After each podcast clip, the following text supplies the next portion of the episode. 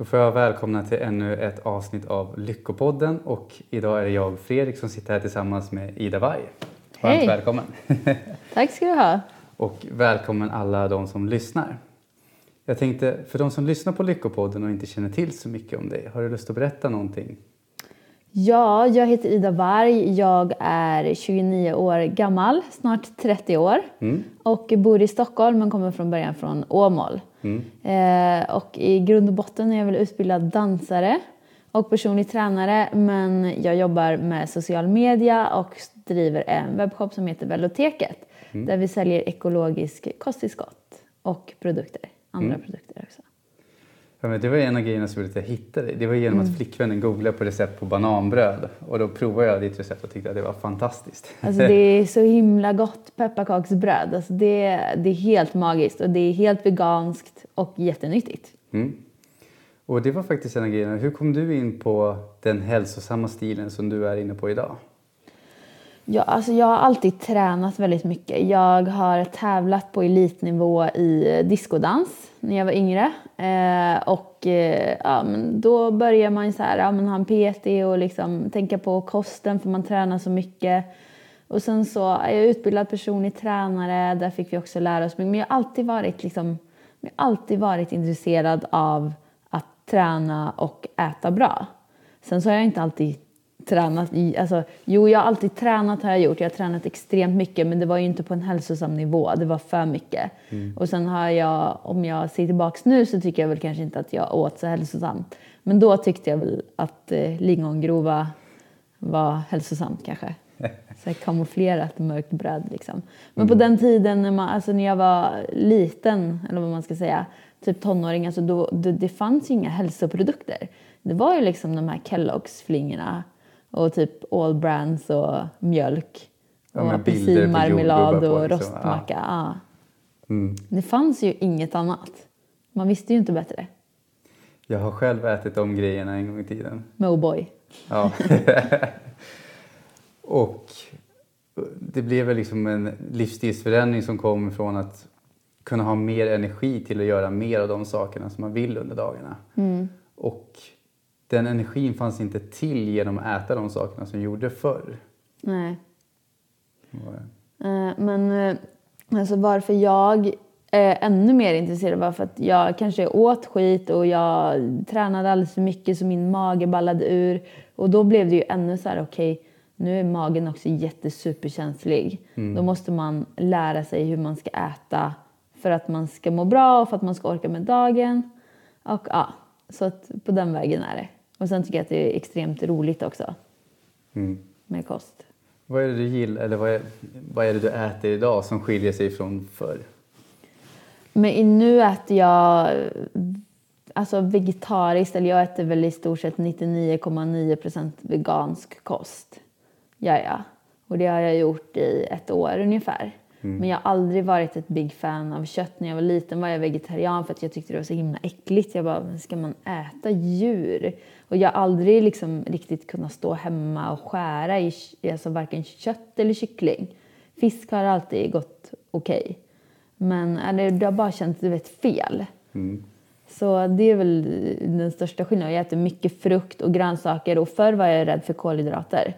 Nu lever jag ju på kolhydrater och har aldrig mått bättre. Så ja, förr var det fett och protein, nu är det kolhydrater. Men det tycker jag är ganska intressant inom kost, för att jag vet ju själv att vissa aktar sig från kolhydrater eller aktar sig från fett för att det ena är farligt. Och det som gav en bredare bild var att det finns ju LCHF och sen har du HLCF. Det är de som också bara lever på kolhydrater och märker att det är ju snarare vilken typ, om det är rent godis man äter eller bröd som avgör. Alltså jag tänker inte så mycket nu på är det här protein, fett eller kolhydrater, utan jag är mer så här bra kvalitet på råvaran som jag ska äta. Och det är det jag tänker på först och främst, och sen så får det bli vad det blir. Men hur gör du då när du reser, som ett exempel? Ja, men då har jag en hel matväska med mig. Typ. Nej, men det går alltid att... Jag har havregryn med mig alltid. Det är superbra tips att lägga i typ en liten burk.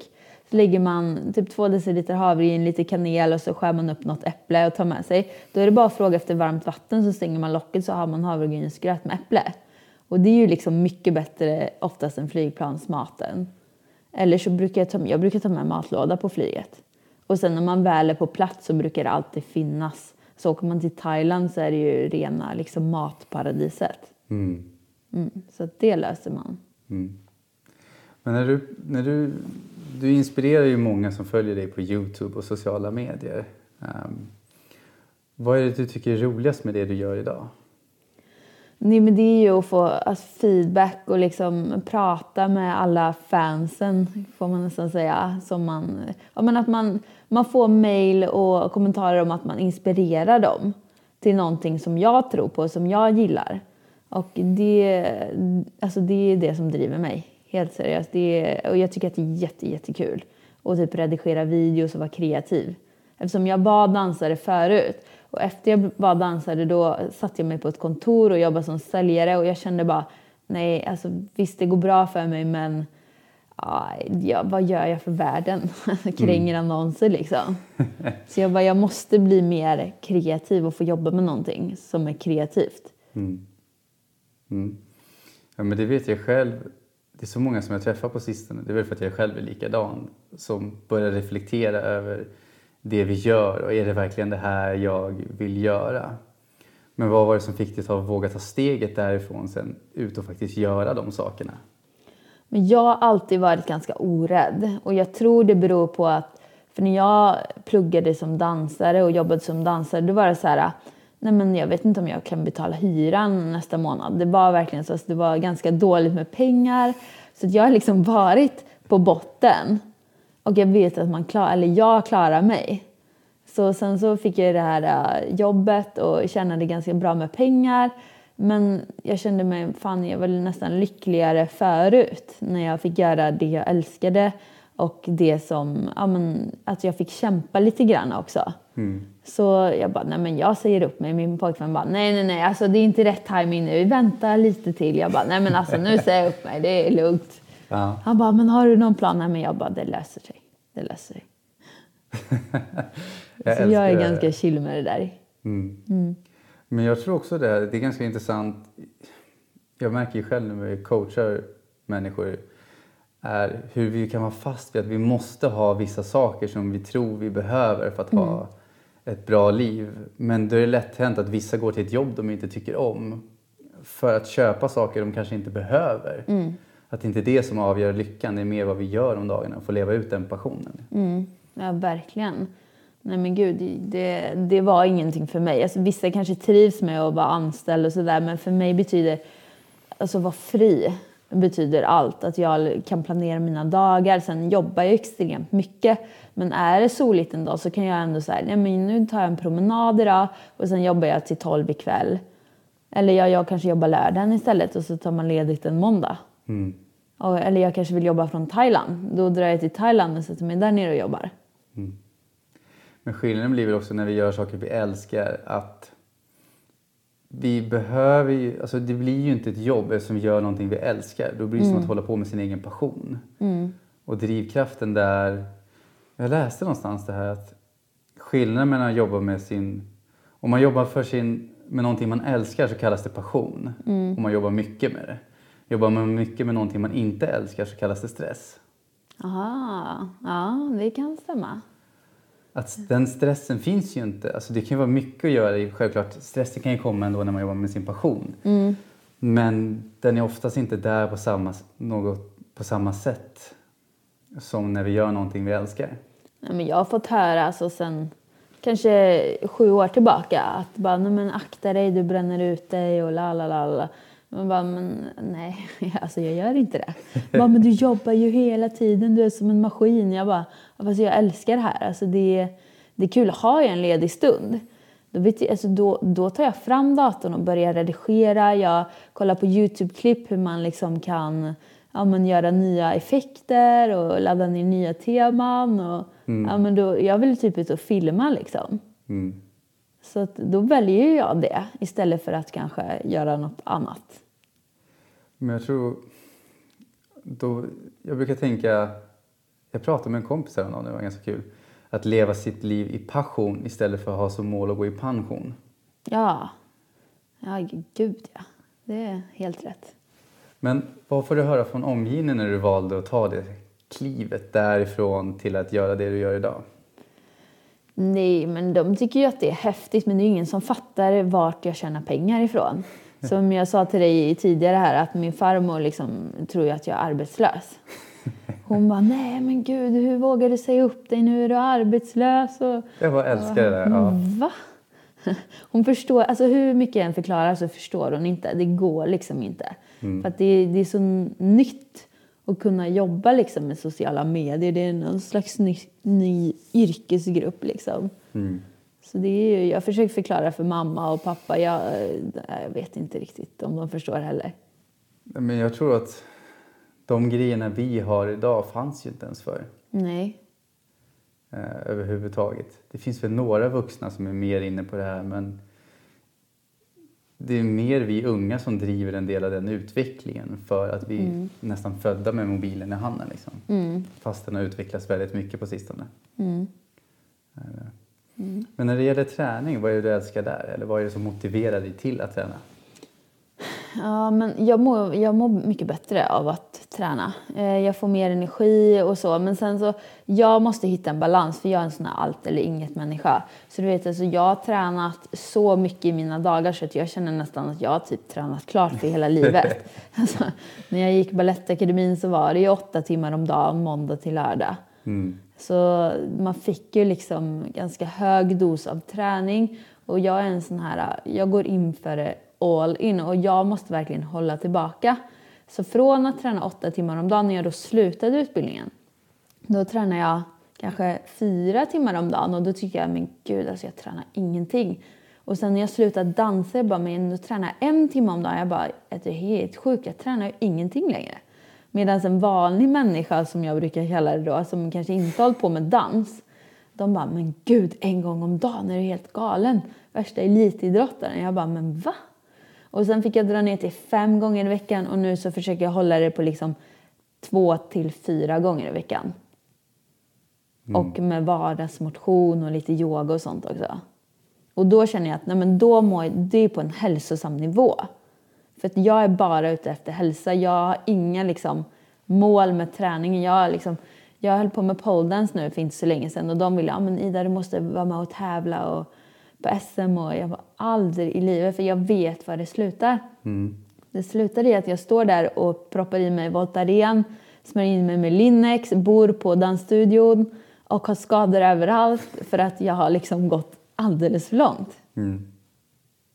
Och det är, ja, nej. Jag håller det på en hälsosam nivå nu. Ja, men jag vet ju själv som jag tränar. Det som var en stor förändring i livet var ju när jag började träna för min hälsas skull. Mm. Att hur kan jag få ut så mycket energi så jag orkar göra alla de sakerna som man vill göra under dagarna. Mm. Inte gå med skador eller med andra saker som snarare förhindrar vardagen att funka. Men hur gjorde du då omställningen när det var så att nu har jag så mycket tid över, vad gör jag med den? Efter skolan menar du? Mm. Nej, men då började jag jobba och plugga. Jag började, alltså direkt när jag slutade Balettakademin började jag plugga till PT. Så där var det ju också mycket träning, minst sagt. Och massa plugg. Så att jag har alltid haft mycket att göra. Och det är då jag trivs som bäst. Mitt i sommaren, det är lite jobbigt tycker jag. När inga mejl och inga, alltså det är så här, det är för lugnt. Vad gör du då istället för att alltså, fylla upp tiden? Det blir ju fel ord, men vad brukar du göra istället under de perioderna? Nej, men jag umgås mycket med familjen och vännerna, reser. Och sen så har jag ju alltid, alltså jag har ju alltid jobb. Jag har ju alltid YouTube-videos som ska upp. Jag har alltid blogginlägg som ska upp. Jag har alltid Instagram-inlägg som ska upp. Så att det finns ju alltid jobb. Och när man har en egen webbshop så är det är ganska mycket jobb. Så att det fylls ut.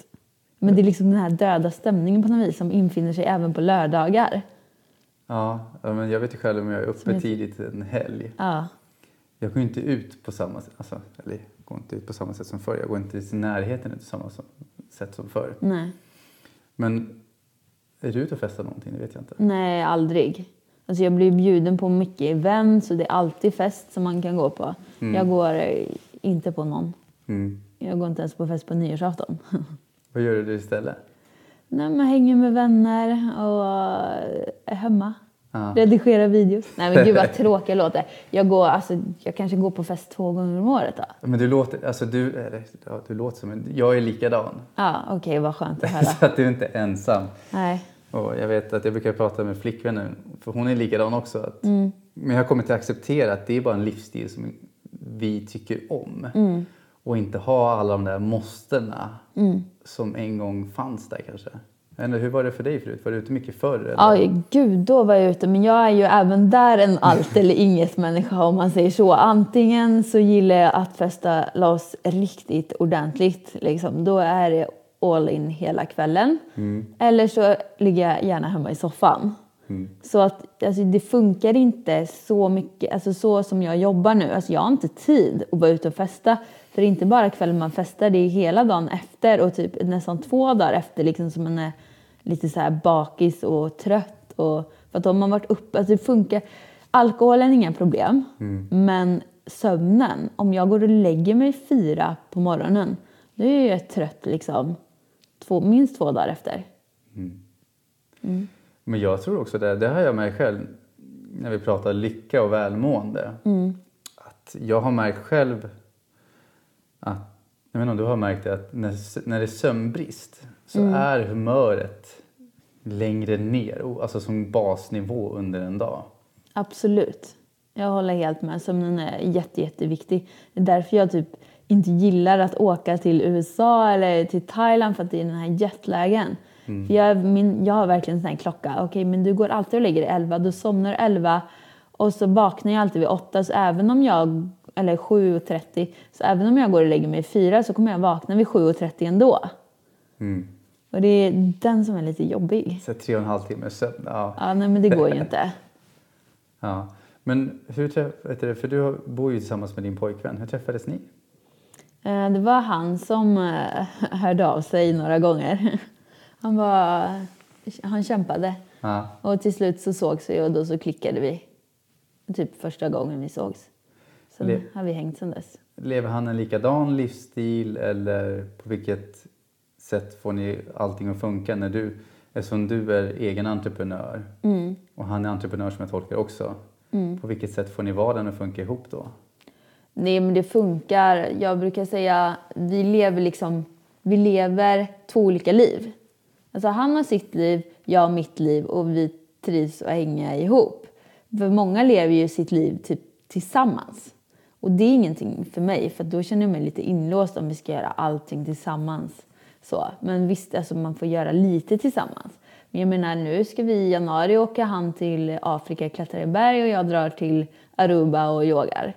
Vad häftigt. Ja, så det, vi gör det vi tycker är kul, och vissa grejer tycker vi är kul att göra tillsammans och vissa grejer inte. Och sen typ på söndagar så lagar vi middag till varandra. Mm. Och sen så ses vi på kvällarna och snackar och kanske går och tränar tillsammans och så.